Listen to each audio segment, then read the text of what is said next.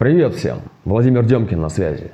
На этой неделе с 3 по 8 октября мы можем встретиться с великолепными предложениями, как решить проблему в коллективе. А значит, эти проблемы будут всплывать.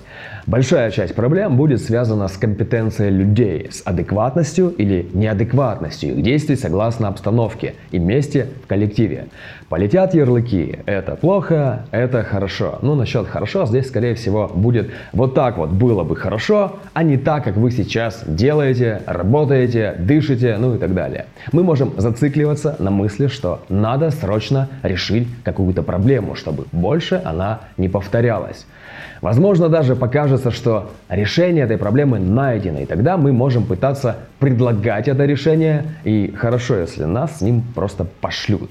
А если воспримут всерьез, а потом окажется, что это решение было полной ерундой и плодом судорожных мыслей под воздействием текущей транзитной программы, вот тогда будет настоящая проблема, но только у нас самих. Илюша Маск, кстати, уже опубликовал свой вариант решения проблемы в мире. И вот это яркий, кстати, пример действий транзитной текущей программы. Мы можем начать сомневаться в себе, что недостаточно углубились в какой-то вопрос, и из-за этого можем не сделать того, что нужно бы нам сделать, или наоборот, сделать какую-то ерунду. Я недостаточно хорошо изучил за 6 лет, как работают почки. Пойду заберу документы из мединститута, например. Можем начать замечать, что люди в коллективе не настолько хорошо углубились в какую-то тему. И как так можно вообще? Вот неадекватно адекватные просто. Секретарша не умеет пользоваться пасьянсом. Ты вообще адекватная? Нет? Пошла вон.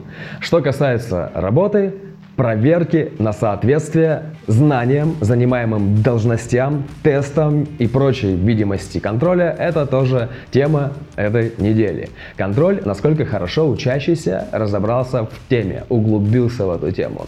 Действия работника, насколько адекватны и соответствуют обстановке. Ну и в этом духе все. Страх, что все неадекватно и все неадекватны, может привести к выводу, что все плохо, и все плохие. А это очень парализующий вывод, либо приводящий к совершенно ненужным действиям. Слушайте свой внутренний авторитет. Не злоупотребляйте сладким, может вдруг захотеться на этой неделе. И будьте счастливы. Давайте. Кстати, подпишитесь на мой телеграм-канал, если вдруг вы смотрите или слушаете это видео не там. Демкин.лайф. Пока-пока.